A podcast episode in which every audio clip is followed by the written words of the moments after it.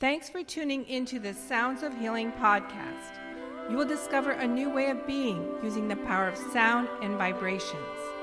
We'll be having conversations with new thought leaders, sound healers, and mind body experts. Listen and find the path to your elevated dreams. I am so beyond excited to introduce to you this extraordinary musician and, well, it's hard to explain all that you do, Michael Whalen. It, it is great to be here with you. Oh, thank you so much. And I'd like to share about your background so we can give people a taste of your amazing life. Okay. Give it to uh, the world. Is that all Oh right? my God. It's it, it's okay. I mean, I I, I you know I, I just had a birthday, so I'm I'm feeling my age. So we won't go too long on the on the description. But uh, my background is okay. uh, I started as a percussionist. So when I was five, I I, I learned uh, started taking drum lessons and I was crazy about drums and crazy about music. I was crazy about the Beatles. I was crazy. So uh, then um, I think it was in high school where I started playing with keyboards and playing with the idea of that. So when I was about 14, I bugged my mother into buying my first synthesizer for me. And uh, that was a huge turn in the road in terms of going from being a drummer to being I, didn't really ever want to be like a pianist. I like I was more interested in becoming a composer, which you know now, you know, four decades later I am. But um, but the synthesizer really opened up all those textures and all those possibilities. Um, then I went to college, um, and then in 1987 I moved to New York and I got my first job working as a baby junior composer and a studio assistant. And I worked my way up for a couple of years. And then I went on my own in 1989 as a freelancer. I worked for every commercial music house in New York and a lot of them in Los Angeles. And then in 1995, I started doing uh, television and movies and in my own studio, and then my life blew up. But the but I think I, for the purposes of today's conversation, um, my first real solo album came out in 1996. It was a record that I did called Night Scenes. It came out on Hearts of Space and uh, very ambient record, uh, but it really sort of set the tone for all of the music that I've made since. Wow, it's it's really so beyond impressive. I I want to ask you.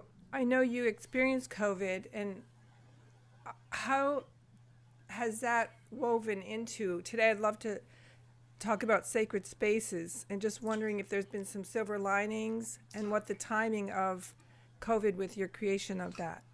Um, so Sacred Spaces came out in March, and we were, you know, deep in the middle of all the release stuff for Sacred Spaces. And then near the end of April, I got COVID, and uh, I was really on my back for a couple weeks. I did not have to go to the hospital, thank goodness but uh, it's the sickest I've ever felt in my life. I felt like I was hit by a truck, and I, uh, by all by all stretches, I had a mild case. So, guys, COVID is for real. Um, but while I was recovering from COVID, um, I well, my day job is that I run a record company. I run Mindstream, which is based in Los Angeles, even though I'm here in New York City. And one of our uh, artist who hadn't done any recording for us in a while had sent me some of his music, a wonderful flute player named Blue Monk. And he was like, Hey, what do you think? And I was like, The flute playing is beautiful, but I'm, I'm not sure about the music. Can I, can I just play with something for a second? So he sent me the session, kept the flute, got rid of everything else. And then I rebuilt all of the music around his flute and I sent it back to him. I was like, What do you think? He's like, This is unbelievable. So then over the next two and a half weeks, we were sending tracks back and forth and back and forth and back and forth. And I mean, literally, Karen, in two and a half weeks, we had an album. So Karmic wow. Dream, Karmic Dreams came out in September. I was not planning on doing an album, on a second album this year, and uh, it just kind of, it was just kind of right there. But uh, to answer your question, I think being creative while I was recovering was really helpful. Um, I mean, I think being focused on something other than how how lousy I felt because I was having these terrible body aches and terrible, you know, feverish and whatever. So if I could work for two or three hours a day and do some music and just sort of get out of my head, it really, really, really helped me a lot. And uh, the record came together really incredibly quickly, and I'm really proud of it. It's been it's been really, really great that it happened. Wow, that's beautiful, and thanks for sharing. I I love sharing with the listeners ways that we can reinvent ourselves and just become ourselves even more. So that's that's beautiful to know that the creative process really connects us with who we are and our yeah. gifts and that's beautiful. Yeah. Wow. I really hear I don't in a, in a really good way in your last two albums 2020 like in a really positive way it's like yeah. really new sounds and it's just experiential and it's it's powerful and it has hope in it and one Thank thing you. I, I th- yeah, one thing I think about is the shift from Renaissance music to Baroque music, when the music was to serve the dancers, and then the music became the dance. And hmm. so for you, I, I feel like the music had the role to serve movies, and now it is the sonic movie, and it it sonically paints a story, and hmm. it's so powerful. I, I have this concept that kind of interweaves with the mindfulness and the whole talk, topic that I want to ask about this reference to sacred and you know otherworldliness and just that we are always having this soundtrack to our own lives. Yeah. And and that is really what you do. And I I have so many things I want to ask you that I uh, know it's, it, run out. No, no, no. We have we have inf- we have infinite time. Oh, I mean, it, it, it, it's funny. For a long time, my company slogan was "Soundtracks for Life and Other Movies." Really? And yeah, for a, for a long time, and you know, and my clients, it, it, my my TV and film clients loved it because they were like, "I'm not sure what that means." I'm like, "Have you guys heard any of my solo recordings?" Oh no. And so it it became this. Uh, I mean, for me, it was sort of like my declaration of independence from writing other people's music. So I've worked on thousands of commercials and hundreds of TV shows, and I've done a couple of dozen features and whatever. And and I'm very proud of the music that I've done, and I've won two Emmys, blah blah blah blah blah. Okay, but I all of that music goes into the category of other people's music. So that that lives in another sort of emotional space for me. And i'm very practical and i'm very pragmatic and i'm a i'm a producer who makes decisions very very quickly. And i think it's you know because it's new york city and and you know you gotta you gotta do things quickly and whatever. So i'm a very decisive person in that realm. But when i'm doing music for myself it's it's it's like uh, like an emotional trance you put yourself into. It's like you really put yourself into that space. So, I mean, sacred spaces.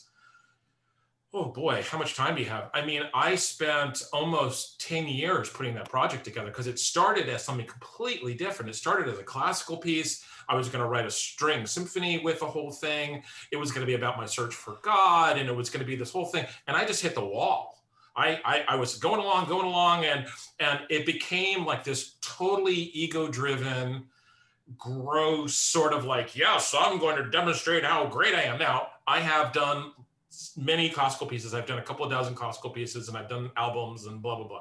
But this was going to be like the crowning achievement of myself as a, a classical fan and you know and i don't know what your experience is when you do your music but when i do something which is so completely ego driven, there's no fuel for it. There's no oxygen for it because it becomes so much about looking good. So it hit the wall. I put the project away. I put it on a shelf for years, just went away. So then about three years ago, I was going through, you know, hard drives and stuff and whatever, and I found the material that I had written. I was like, huh, there's some nice stuff here, but I don't, I'm not really kind of up for a classical thing. I don't know. I don't know what I'm going to do. So the idea of sort of adapting some of the themes and turning it into an electronic project emerged. And then I thought about it for a little bit and put it away, and I wasn't sure what I was going to do with it.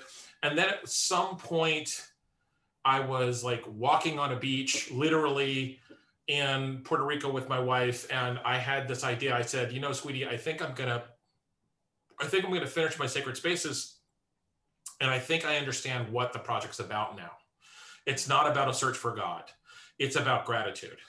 It's about being grateful for your life and the spaces, the people, the memories, the you know the things that that you hold sacred to, like what's important to you, versus having some kind of conversation where I'm going to go make some sort of uh, dramatic, ego driven spiritual statement. And uh, once I got that it was about gratitude, then the entire project just took off. That's so powerful. And I think I heard you even started it more than 10 years ago when you were a kid, like 38 years ago or something. It's also cool because one of my superficial questions was what was your quickest project and what was your longest project? And I think you maybe just said it 28, two and a half months, was it? Two and a half weeks. Oh, two and a half weeks. Yeah, that's right. Yeah. Sorry about that. And then you know 10 to 38 years that's well i mean i mean you know like i mean and i'm not being funny i promise but yeah. the quickest project i ever did was i wrote an entire score for discovery a two hour film thank you very much about uh, finding the titanic i wrote the entire two hour score, like wall to wall music, in about 47 hours. Wow. So like I didn't go to sleep, didn't do anything. You didn't go to sleep. Oh wow. It was just like music was just sort of happening, and thank goodness at that point I had an assistant, and we were just basically like Q send, Q send, Q send, oh. and it. Uh, so that was the fastest project. I okay. don't ever, I don't ever want to do that again because I mean I listen I listened to that record and I'm proud of it. I like the way it sounds mostly, mostly, um, but I literally don't remember writing it. it. it. was like boom. So yeah, yeah. It was, it was like heaven just opened up and. Yeah, well, you know, it's funny because it's funny when you when you're writing other people's music and someone has a gun to your you know your uh, head and you and you've yeah. and you've signed a contract uh, that's pretty much all the uh, the inspiration you get. so that that is amazing. I, oh, that brings like so many questions in my mind. Oh, I'm gonna. I don't want to get on tangents at this moment. No, no, no. do you think? Oh, well, I'm jumping, but the, so I'm coming back to sacred spaces. But sure. So many of your concepts, because I know you're also an in, a born teacher. I am is that you say to have structure and and just your productivity and your amazingness is part of your use of time, the way you structure your time. And I've been thinking about that. How can you program in the time of your creativity? Hmm. Because like I and you know like I might have a different rhythm and how you said create your own space. Do what you can with what you have and what right. is your space to uniquely create what you can do? So what kind of structure maybe if it isn't quite your level and to keep raising the bar but how do you have a gun to your you know head and also be creative? That's I, I, mean I, I, I think uh, one of my fa- one of my favorite creative people in the world is Jerry Seinfeld. And Jerry Seinfeld writes jokes two hours every day, no matter what, whether whether mm-hmm. he is touring or whether he's not touring or whatever, and it becomes a discipline. So I think the best way to talk about it is it's like going to the gym, it's like going to church or temple, it's like it's literally like a it's a structure that you put in to work the muscle of being creative. This idea that you're going to kind of sit around and wait for the inspiration to like hit you in the face like a wet fish.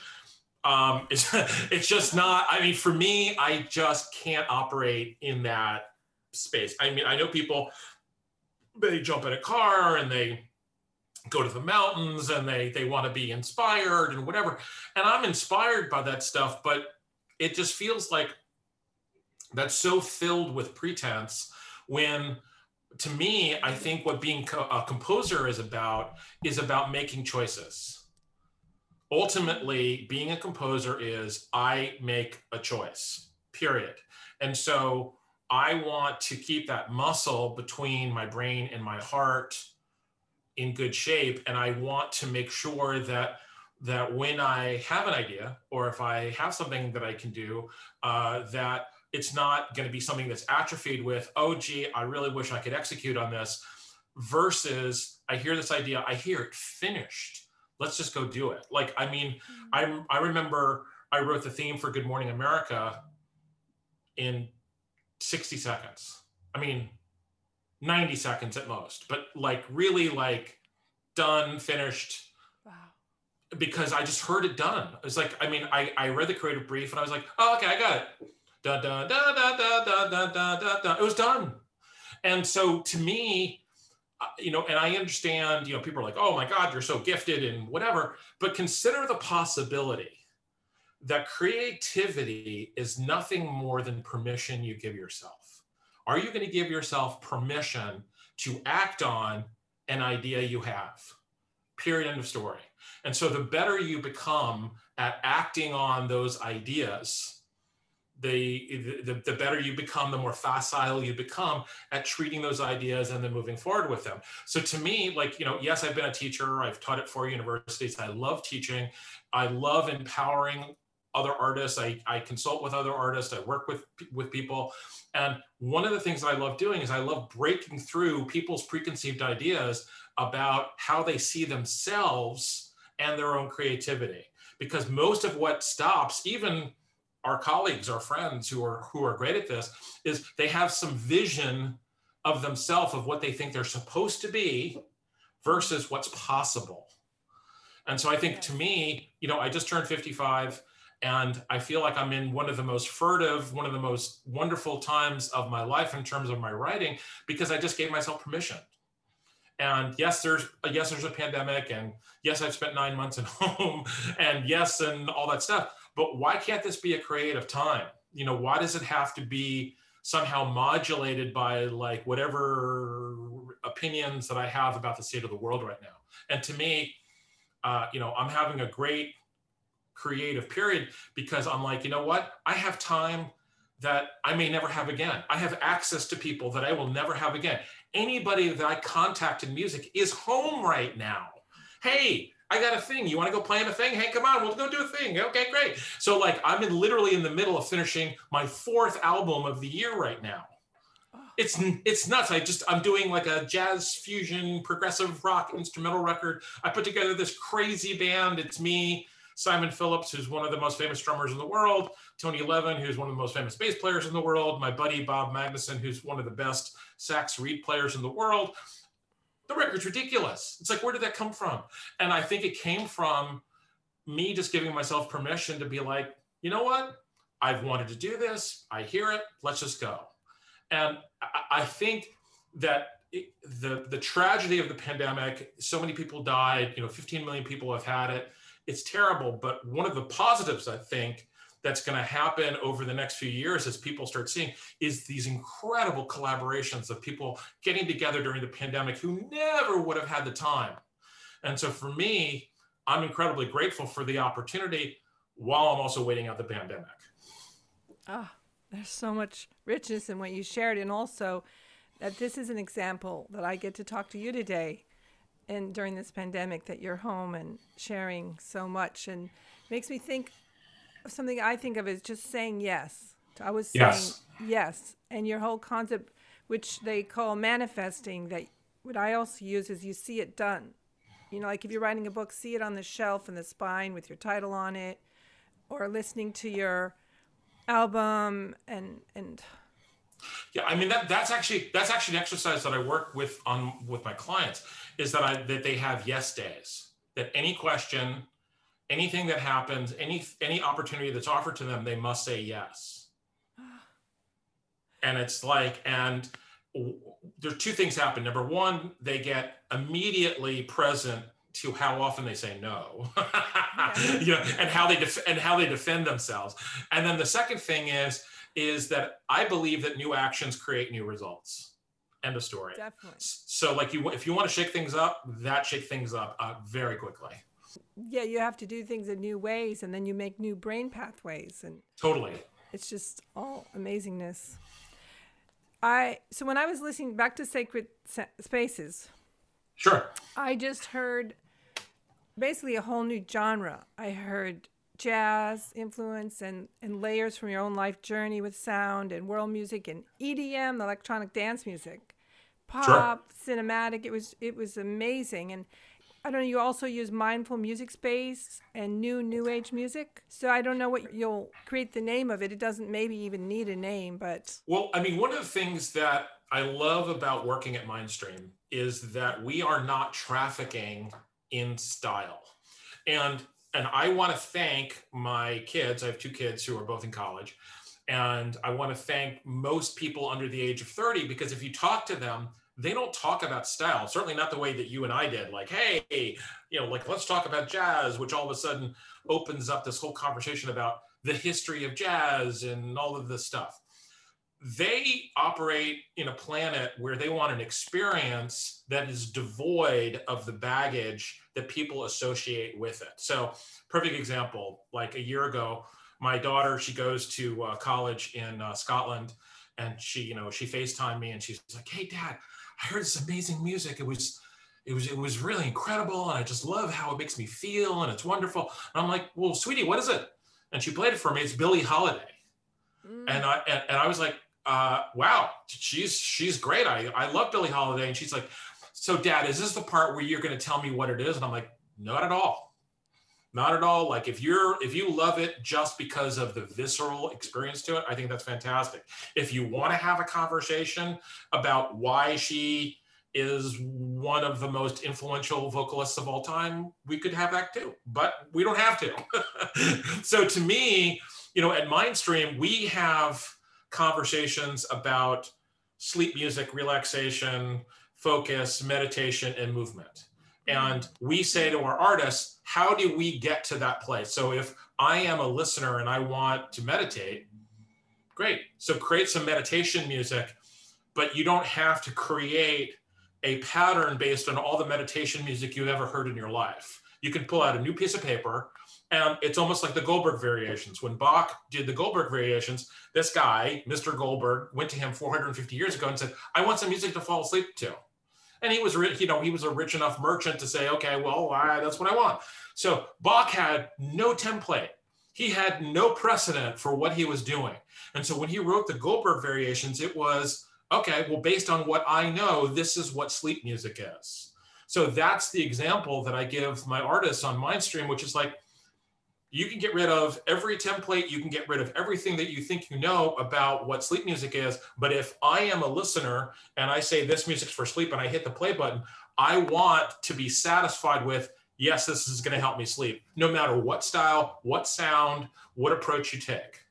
And to me it's been incredibly freeing. So the answer to your question is i, I have no idea what genre Sacred Spaces is it's it's definitely made it uh, challenging to pitch it to radio. Oh, yeah. but at this, but by the same token, I think enough people have embraced it as new, yes. where um, you know a lot of people have gotten on the air and said, "I don't know what to call this, but I really like it," and then they spin it. It's been cool.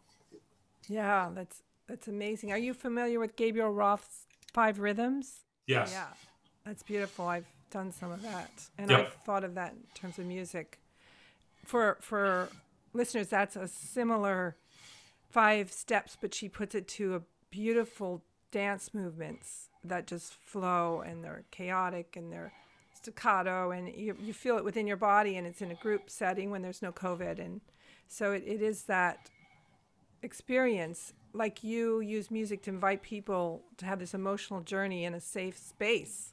Yes. And it really takes them somewhere. And that's just the best there is, really. Mm. As you know, like when you would be called a sound designer, I think of an architect kind of mm. using emotions in such a good way. It's like when you say yes and you say some people have to go to the mountains, and for you, you create the mountains so other people can go, excuse me, to them through the music. Right. It's just this landscape of emotion that's beautiful and they can process through it and it doesn't get any better than that because there's no you don't have to social distance. Well, it's, it's really true what you're saying because it's like if I'm going to the mountains to be inspired, then aren't I being like a little stingy if I'm not giving the mountains to everybody who's listening to my music? Yeah. I mean, now I did a solo piano record in 2019, Cupid Blindfolded. I went to Vermont to my friend Will Ackerman's studio, which is Yes. beautiful, beautiful I place. hear about it. It's beautiful. Highly recommend. You got to go. And you know, and Tom Eaton, the engineer, is Mhm. one of is one of my closest friends. He's a he's one of the best engineers in the in the world, as far as I'm concerned. Gets a wonderful sound, and Will is wonderful, and it's beautiful. And I will say categorically that I was inspired by being in that place at that time. Yes. But that wasn't when I wrote the music. Really, So, so because I wrote the music before I got there. So, but so the idea is is that can a place help get a performance out of you, which is entirely, and as you know, Yes. it, that's an entirely different conversation. There's the creation of the music, and then there's the performance of it. And I will tell you, as a uh, how do I want to say this? A reluctant pianist, as a- you know, as somebody who is constantly associated with the piano. But I'm like, guys, you don't understand. Like, I know some of the best pianists in the world. Like, I'm not. I can't. I can't even be in the same room with these people but uh, but I am so associated with piano that I need to be like in this big warm happy spot to do piano. So I got all my friends around me and I went to this lovely place and then I spent 2 days recording and it was good but I needed to kind of create like a womb for myself with a piano and a room full of microphones. But but when I do electronic music and I have my own space here you know this is my happy space. This is my safe space you know and and the studio becomes just as much of an instrument as the piano would be. So I, I, you know so the point i'm trying to make is there's the creation the writing of the music then there's the performance of it. And i think you know like my friends who live out in the country and they have like these beautiful things i'm like look if you're not making beautiful records all the time like you better not be saying anything because i live in the bronx. And it's like you know as far as i'm concerned it's like you know i don't there's not a lot of like inspiring vistas here Yeah. so to me i always have to turn inward to create my own sort of horizon for my performance and what i'm you know what i'm doing musically oh, that's powerful. That's what we all need to do, especially now. Yeah. When we're in the same space and get to know it so well. So to create it into a beautiful space inside of us, that's beautiful. Yeah. And also, I wish people could see you now. I want to put up a picture. Your studio, yes. And there you are. I hope we maybe could share it this way. But for the podcasters, even visual amount of pianos, it's just stunning. all my all my little synthesizers yeah i mean i we took a spare bedroom here in our apartment and i turned it into a studio and the most important thing is a window so i have a window which is facing north we get i get beautiful light all day long and uh, so this is not one of these like dark weird like studio spaces. This is like it's like light all the time and then at night we have all kinds of like decorative lighting out in the courtyard and it's it's it's really beautiful here. It's a really really nice space. I love my neighbors. They never hear my music because i don't play that loud and um, it's uh, it's been a great creative space from because like we were talking it's a safe space. It's a you know and it's something that really calls me to be creative and it's one of these things where i'm literally like surrounded by my tools and if i am if i'm stuck for an idea that's on me that the it, the room is not getting like I'm I'm constantly hearing. I'm sure you do too. I'm constantly hearing from my friends and colleagues going, "Oh, I got to get my studio together because my studio's not doing what I wanted to do." It's like, dude, get it together. It costs it costs so little now to put together a powerful studio. Like you know, 10, 15, 20 years ago, it would cost a fortune to put together a a, studio capable of recording an album. Now for a thousand bucks, done you can really create a recording system and you're good. So like so to me i i i, I know that i'm lucky. I got it and i am very very grateful for it. And my responsibility as a creative person is to hone myself in this space and to and to take away as many barriers between the ideas that i have and getting them out so that's what this that's what this room's all about for me Oh, I love how you answer so many things in one answer. First of all, you use everything you have so well, and I'm so thankful for the whole world that you have all that. And I'm thinking about how it's just all these sounds that you can create or just have at your fingertips, and it's a cinematic language. And it hmm. reminds me of Sonic Treats. And now that it's Hanukkah and Christmas, it's like Santa Claus, and you have all these individually chosen toys in your bag, and you just can give them out. Here, this is one is for this, and that one's for that. So I wonder about some of the younger listeners and, and composers and just kids and just in general they live in this digital world like where it's a text and it's all these things they see and they don't have like a phone where you put your finger in and turn that dial over eight notches. Just so so different you know? Ah the rotary all the rotary phone. You gotta love a rotary phone. Right? So i'm just wondering you know, because I heard that just the feeling of your fingers on the keys, the experience, like how do you, and that transports you in a way that digital, of course, you also do digital, but just sure. that to encourage people. And I'm wondering about how many keyboards you think you might have? About uh, well, in this room, I have 14. Um, and at one point, I had about 20, and uh, I did promise my wife that I would uh, DXS, so I did. Uh, but I mean, I, but I think you know, I think the I think the point you're making is the visceral experience of touching something versus looking at a virtual something mm-hmm. and dealing with that. So everyone thinks that I am some sort of like old school fool for having all of these keyboards around me. And there you go. Okay. So, first of all, none of these keyboards are vintage, they're all brand new. So, that's number one no, because I because I don't want to maintain a, a, synthesizer that's 40 years old. I just yeah, my my brain doesn't go there. The second thing is is that I love the new apps and the digital technology. I love it. I think it's great. Uh, I would say that Karmic Dreams, most of it was made with plugins because it was it was really really fast and I did it. Uh, Sacred Spaces, on the other hand, I spent months and months designing sounds and creating things and you know using the whole room and whatever. So I think you, as a sound designer, synthesist, I am always looking for some sort of tactile, visceral experience. It's like when I talk to my friends who are pianists and organists and harpsichordists and whatever, and they talk about the, how the keyboard is always speaking to them as they go and they move around to all these different things. It's real. It really does. The feedback that you get from that piece of wood, you know this. Mm-hmm. You know, the feedback that you get from it is intense. It's really, really important. The same thing works, I think, with electronics because for me, I want to look at the front panel of something and I want to make a sound adjustment. I want to, like, in real time, I'll go, yeah, you know, I want to tweak it a little bit. I'll do this. And I might even do that in the middle of recording a part. So all of a sudden, I'm like, turning a filter or changing something in real time while I'm putting down a part in the middle of a song. And and people always say to me like your sounds always sound like they're changing. Well, cuz they are. So to me, like I look at this as a living breathing organic place to work with a very very serious respect for all the new technology that we have which has really made it so easy to create beautiful music. It's it's like there's so there are so many companies making so many beautiful little pieces of technology that simplify things that I do understand when people get overwhelmed.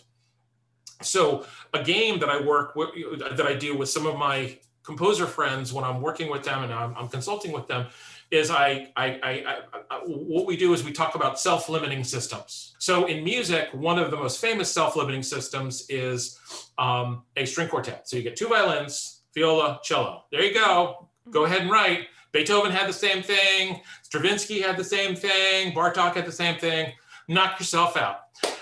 So, what I say to some of my friends who are really having a like writer's block, or what I, I don't even know what writer's block is, but people say they have it.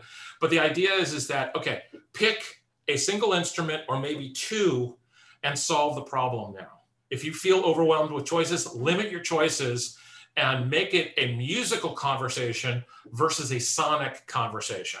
So solve your music problem first. Write your melody, come up with you know your harmonic progression, however you're going to do it, and then go back and say, okay, mm-hmm. now what do I want this to sound like?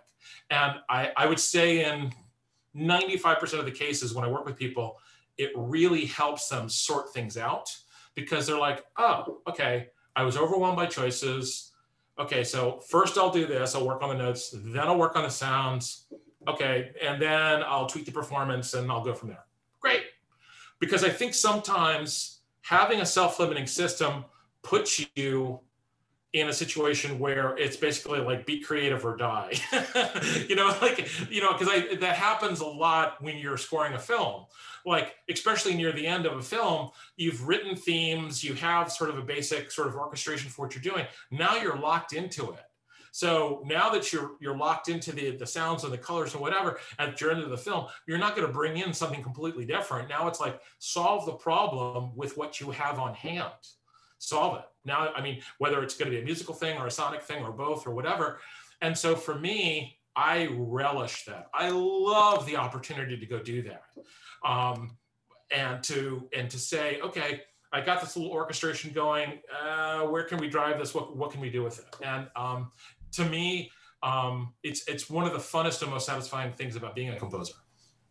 Wow. I just love all that you're sharing. It reminds me of the whole inner aspect of denial and, and our subconscious mind that programmed everything when we were a kid that makes us say we can't do it this way because just by habit we're going to do it that way and the excuse they become excuses when you, if yes. you really want to change if you want to change and, and also just the energy and the vibration that can shift us on that deeper level where we're not thinking with our mind that gets in the way. It's just so much. Well, I mean, I, I mean, what you're saying is absolutely true because one of the things that happens, especially with composer who are who are keyboardists, is they'll sit down at the piano and they'll start improvising. But what they're doing is they're putting their hands into convenient shapes with muscle memory. They're not hearing anything. So what they'll do is they'll say, "Oh, well, I know that my, my this arrangement of my hand sounds nice." Bang, and this arrangement my hand, my hand sounds nice. Bang. And they're not coming from what do I hear? Now I've got to make my hands play that versus this sort of collection of sort of like pretty tones that I know that my hands can do. Um, because I think sometimes your hands can be your biggest enemy to creating new music. Yes. And uh, you know, and and now now you and I are into a very deep subject because I think, you know, you're at a party or something and someone says, "Oh, Michael plays the piano. You just just just play something pretty." And I, I mean, on my worst day, I could play something pretty, but is it going to be something that's going to move the needle for myself creatively? Absolutely not. So to me, the challenge is where do you hear it? Do you hear it here? Do you hear it in your heart? And then you have to figure out some way of translating it. And so i think another another great composition like challenge is to get away from all the keyboards and to say okay i'm going to sit down with an old piece of sheet music and i'm going to write it out based on what i hear. And people are like well that's really old school. Uh, come on. What are you doing? And i'm like i am again i am working the connection between my brain and my hands and I don't I, I, I don't want to lose the ability to be able to dictate a part to myself. Or if I'm in the middle of a film score and I'm in front of 40 or 50 musicians and I'm conducting and somebody changes the picture and now I have to conduct I have to dictate parts on the stand to everybody in the room here we go and that has happened many, many, many times. And you better know what you're doing. You better know what you're talking about. You better be able to transpose on the fly and do all of this like seamlessly while you have 10 people in the control room who are all going, I, we're running out of time. Come on, you got to go faster.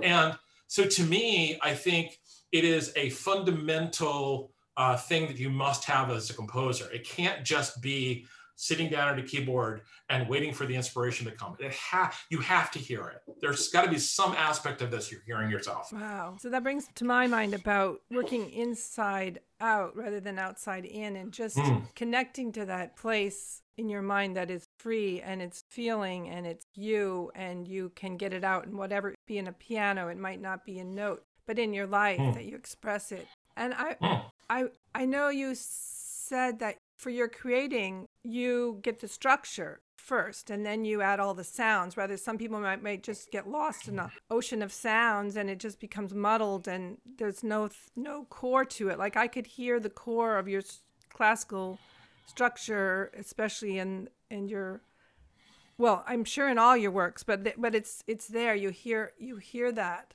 and Yeah. then I'm I'm wondering, you know, I've heard a few stories about how a composer would sample sounds like they'd go and find a wire coil, electrical coil, and tap on it with a Oh, sure. hammer or something. Do you do? Do you? I I, don't, I wouldn't imagine you run around the Bronx finding those sounds or wherever, but do you imagine those sounds and then create it into the music, which would be so Uh, it's inside out and then outside in. Totally. Um, so I, when I create sounds, um, I go and I do a, a number of different things. It's it's really interesting to me that there's a whole number of people that do not describe me as a composer first. They describe me as a sound designer 1st So, and part of the part of the reason is is that when you work in commercials, an advertising agency will not call you a composer. They're going to call you a sound designer, even if you're not necessarily. Even if I'm just doing a piano track for a commercial, they'll still call me a sound designer. So that that nomenclature, that that term is is baked in with a lot of stuff. And so for my whole career as a commercial guy i have been a sound designer and i've always taken that very seriously. I've always loved what uh, feature sound designers do. Um, there's a very famous guy named gary rydstrom who worked on lots and lots and lots of big movies uh, walter murch who worked on the godfather movies and apocalypse now and you hear the sonic environment that these guys create but i think the answer to your question is a couple of things. Number one is do I go out into the world and record things and then bring it back and record sounds? Absolutely, positively. Number two, do I create a sound in a synthesizer and then manipulate that? Absolutely. It is very rare for me to create a sound on a synthesizer and then have it go straight to tape and then straight to a record. It is very rare. So if someone says, "Wow, that's really that's really incredible what you did with that. How did you do that?" I'm like, "Well, that's a longer conversation." so because in some cases there may be 5, 6, 12 steps to getting the sound the way it was and getting the performance laid in the way I wanted it. So, but the but the idea of being a sound designer I, I, I love it. I mean, because one of the questions I've gotten about Sacred Spaces over and over again, which I think just kind of just tails into what you're saying, is when you made the sounds, and I made almost 900 sounds for the album. When you made the sounds, did you design the sounds for the music you had already written? The answer is absolutely not. In fact, I designed sounds and I had no idea how the sounds would be applied later.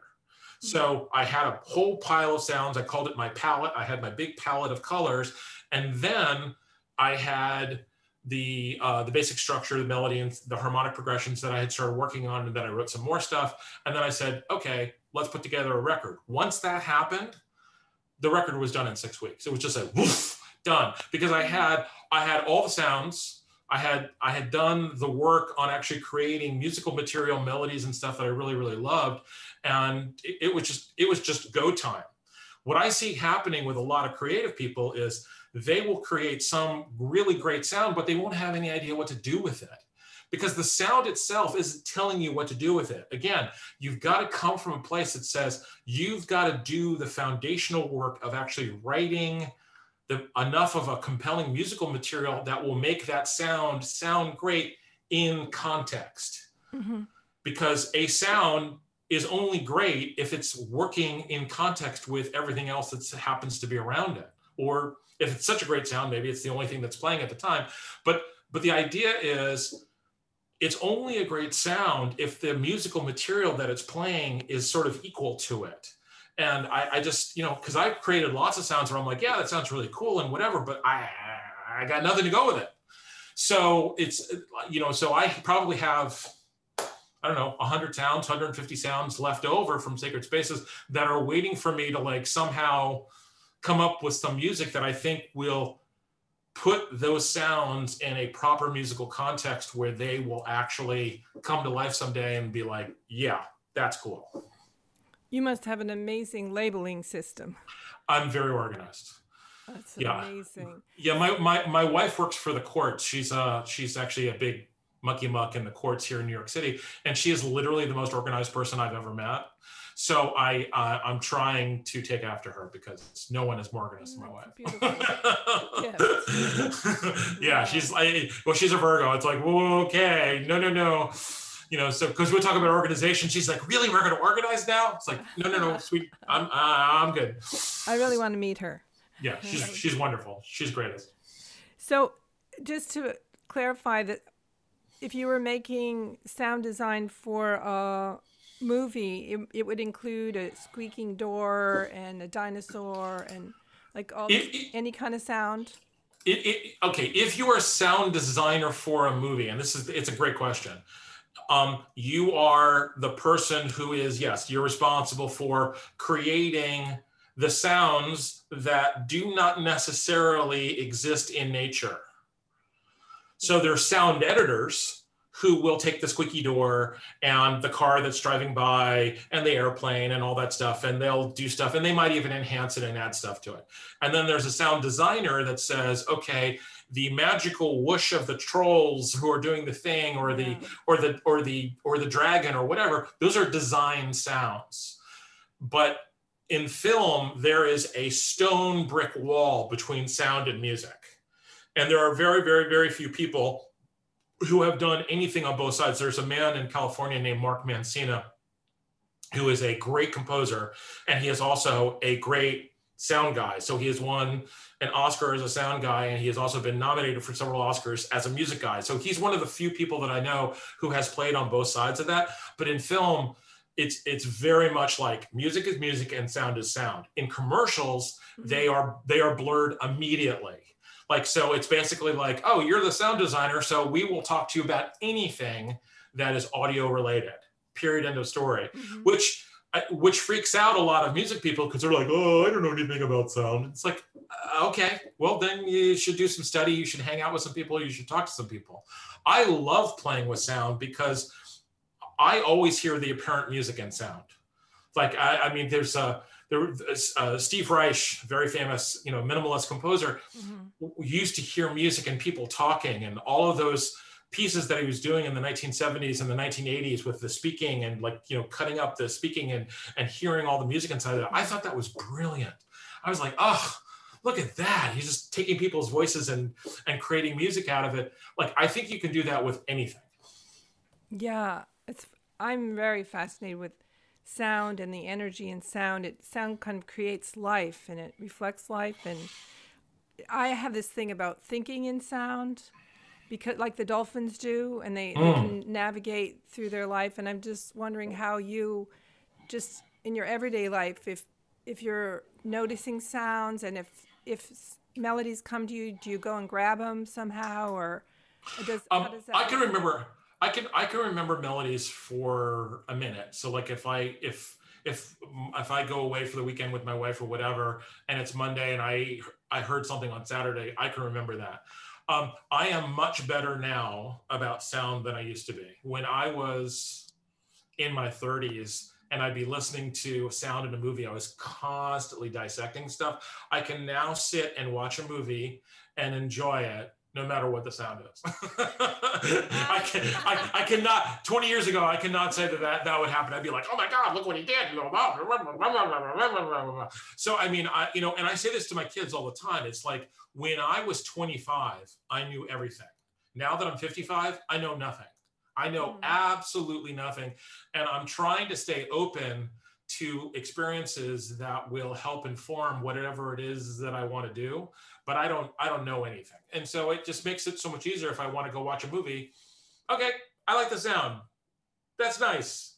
Hey, look at that. But I'm 20 oh, Karen, 20 years ago, I was a lunatic. I was like, ah, look what he did. And I and I think and I think all creative people go through that journeyman process of dissecting things and wanting to know how things were there and you become very process oriented and i think that i reached a certain point in my life of i don't know if i just had enough experiences or i don't know what but i stopped i i, I stopped that and i i sort of forgave myself for being a person who was about process and now i'm only about how does it feel like what am Oh, i what that. what am I left with emotionally at the end?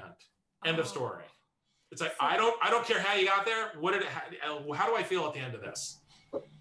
What so one of my questions is how do you put emotions into the sound? Like how do you have the music is there any is it just a gift that you have that you can know how you want the listener to feel? Okay. I don't have okay it would be it's a great question and it's an it's also an impossible question and i love you and it's fine so so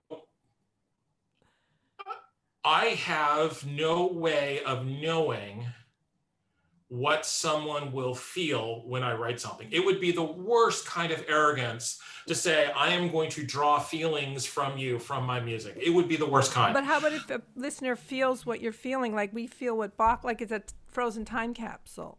Absolutely. But so you have to remember that when I'm working on my music, I am listener number one. So, as listener number one, if I'm not feeling something, I better take a look at why I'm not. Like if it's something is sort of, if something is just sort of like laying there like like you know like lox on a bagel and it's like not really doing anything, then I got to look at this and say, okay, what what block do I have at this moment mm-hmm. for that? So this goes back to what we were talking about five minutes ago about putting the sounds you create in a context where they can do their best I would go now, based on your question, I'd go one step farther. Put the sounds that you have, even if it's the sound of a piano, even if it's like an acoustic guitar, mm-hmm. put those, put that sound in a context that's going to make you feel something. What it's going to make you emote. The other part of it is, is that even though I'm working with electronic instruments, I'm still feeling something as I am playing the notes that I want to you know put out to the world it's not i'm not a computer so to me if the sound i'm playing and the performance i'm doing doesn't emote if it's not emotive it's the wrong performance so to me um, it's more important for a synthesist and somebody who is a sound oriented type person to put that emotion into their performances even more than a pianist because i think a piano is one of these things that's kind of like okay where do you want to go emotionally right now? I'll go anywhere you want to go. A synthesizer is literally the opposite of that. So you've got to really be working with that instrument and saying, okay, how can I be putting either the sound in the context or how can my performance help me emote what I'm feeling at this point? If I'm not feeling something, then I need to go actually back to the writing process and say, mm-hmm. then I need to write something that's going to actually come from someplace emotionally. It can't just be a, a string of pretty, pretty notes. So I, I just, I, I mean, I know there's a bunch of people who who they spend a lot of time designing music and they and they do it because they you know it becomes a a product. I can't, i can't do that. It has to come from a real emotional place for me. I have to have an emotional connection to it. It's like being the ultimate actor mm. that you're feeling it. And you're well, I could call you Renaissance man, but it just the fact you do the mixing and the mastering. I don't master. I, oh, I think okay. I, th- I think I, I I do mix, but I think mastering should be done by somebody else. You want another pair of ears on your music. Okay. I think that's important. But the sound placement when you're listening. Oh sure. I just feel Definitely. like I'm in a movie theater already without anything else. No, no, and I think and I think that's and I think that's great. I I, I love the idea that it, it you listen to the music and all of a sudden you feel the space one of my favorite quotes, uh, Quincy Jones, who's a world famous yes. pop producer, worked with Michael Jackson and everybody. You know, he was always talking about what he used to call ear candy. And he mm-hmm. would put parts on the way left and the way right. Mm-hmm. And and it would be one of these things where just be like you could barely hear it. Like if you listen to like michael jackson's tracks especially from thriller you hear these little tones and these little parts and these little things that just sort of like float in and out. And he would say that's ear candy. And it would and it would just be like this beautiful way of kind of like finishing the track and giving it like a sheen and a finish that the song was great and the vocals great and all that stuff, but it gives it like this sort of completeness, this three dimensionality that I I mm-hmm. always loved. And so it's it's always something that I've tried to achieve in my own music, which is to give your ears, your left and your right ear, as much sonic information to create that three dimensionality without distracting you from the important musical material that you have, you know, front and center. Wow. And I think one of the foundational keys to the gems of your success is that you're always willing to become a student. And nowadays we are we have our YouTube teachers and that are as far away as our Google search and just that whole humble attitude towards life and creating I think is is just really awesome. I, I well thank you. I, I, I that's a that's a deep compliment. I, I appreciate that a lot. I think um, I think as a creative person, it's the journey is always about learning. It's always about keeping your ears open. And um, I, uh, when I hear friends of mine who are they they come from such a I know what this is supposed to be. I'm always like, you might want to take a second and just just step back from it and just look at the situation, the album, the creative problem from just another point of view. Because I I know when I get very positional about a choice that I've made as a musician, it's probably going to be the wrong choice. wow. And so I want to ask this is a little personal, but I had the great joy in my I'm going to date myself, but it wasn't starting in my late teens of being in the house orchestras in Atlantic City. So I played with the whole Rat Pack, and I got to play the Nelson Riddle, the the arrangements, and just be in this mm. middle of this lush sound.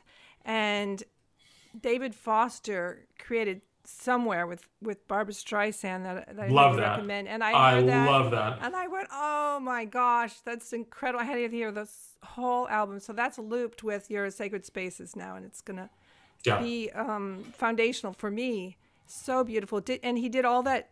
Did he do that digitally or? Yeah, it's oh it's, my gosh. Yeah, the entire the entire track is uh, synthesizers Oh. Uh, piano and electric piano. He did it on the Rhodes. It's beautiful. And Dave and David's a genius. I mean, I mean the guy's won what 16, 17 Grammys, and wow. he's worked with Barbra and Whitney Houston and everybody and whatever. And and but one of the things that you can hear in David's music is that David is a guy. He's a monster keyboard player, monster pianist, monster, monster, monster. He played sessions with everybody and monster. But he is a guy who makes choices. He's not one of these guys who gets on a, on a keyboard and puts 10 fingers down. Everything is always about the arrangement. Everything is always about supporting the melody. Everything is about supporting and framing the vocal perfectly. Mm. And, and you see the choices he makes, you're just like, God, it's wow. so good. And it just goes back to the beginning of this conversation being a composer, being a producer, being an arranger, being an orchestrator is about the choices you make and how how how in focus are the intentions that you have. Like if I'm working with a vocalist, it's only about the vocalist. It's never about my track. Ever, ever, ever, ever, ever. Everything that I'm doing has to be transparent to their performance. Period. That's it. And David knows that, and, and he's such a great producer. Oh. The only disclaimer I'll make is he put a lot of people out of work. uh, he did. He did. Not just him, but I mean it's but it is incredible. I hope um, the listeners can listen to that. It's there's just so much richness and uh, so many blessings. Yep, definitely. Yeah. And you have given us so many blessings and gems today. I know the listeners are going to want to find out more about you and to keep up with all of your exciting projects, please visit michaelwhalen.com. That's Michael, M I C H A E L W H A L E N.com. He also has an amazing YouTube channel that you do not want to miss. He's a huge, gifted filmmaker as well. We didn't have a chance to talk about that, but you'll find that at Michael Whalen. Also, his Facebook page is lots of fun to subscribe to. And on Instagram, it's Michael underscore Whalen underscore music. So thank you so much. It's just such a joy to have discovered all of your music and and there'll be so much more. I would love for you to share a track with the listeners. Whatever you could share would be a great gift. Uh, sure. I mean, I, you know, uh, we, we talked about uh, holiday music. Yes. Uh, I did a track back in 1995, which seems like a really long time ago. um, I did an arrangement of uh, God Yet, God Rest You Merry Gentlemen, and uh, I recorded it at the power station here in New York City. And uh, the track is incredibly simple, you think. Um, so I am playing a synthesizer with a harp sound and a woman named Melanie Coyne, who is a wonderful oboist who plays with the Orchestra of St. Luke's, and she's played with a million people, whatever. She is awesome player, um, and she played three parts. So I wrote three different parts, and then just this harp thing. Um, it's really, uh, it's it's really a beautiful track. Um, it's one of my favorite things that I've done because I think, and this goes back to what we were saying. It's it's all about choices. There's so much space. There's so much of this sort of um, uh, what they call sort of negative space, the tension between notes, and I love and I love that. And and it doesn't have you know any strings and there's no pads and there's no there's no nothing. It's literally just the reverb on the harp and melanie's beautiful oboe and the thing just soars. I just love it. Wow. It's about the power in silence and the power in Yeah. space. And it's maybe a precursor to your sacred spaces Yeah, a little bit. I mean, you know, I think it's funny. Someone called me a sonic maximalist. you know, because I'm like, I'm like, ah, okay. I mean, I, I, what I li- what I think I like is I think that I like to make choices based on what I'm doing. Like if you go back and listen to God, You Rest You Merry Gentlemen, or my solo piano music, you will hear it's very minimal. It's very sparse. I like that. I like the space. So if I'm doing something that wants to get on its feet and be more sort of sonically big, I guess, sort of like Sacred Spaces, I'm happy to do that. But I also do like things that are quiet and have that meditative thing to it. So that that's that's definitely God Rest You, Major Gentleman. wow well thank you and, and to recommend really listening to it in a calm sacred space where you can really take it all in it's Yeah. just so much and it's been so rich and so much joy so many blessings so many gems and gifts that you shared it's from my heart Thank you very much for the Thank you. opportunity. Thank Thank, you I mean. I, I, I can only I can only speak to the listening. So thank you very much because I, I I appreciate the opportunity. oh thank you and many blessings thank you wow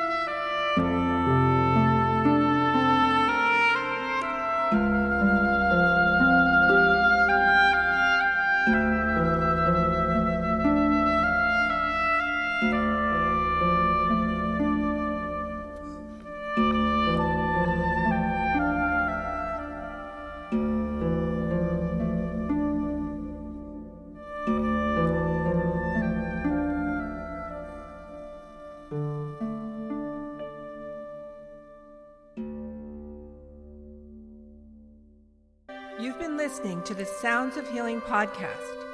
Please subscribe to our community as we raise our vibrations and offer support and celebration.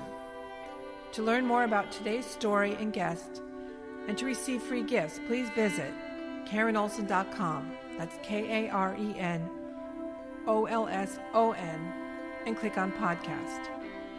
Until next time, may you have many sound blessings.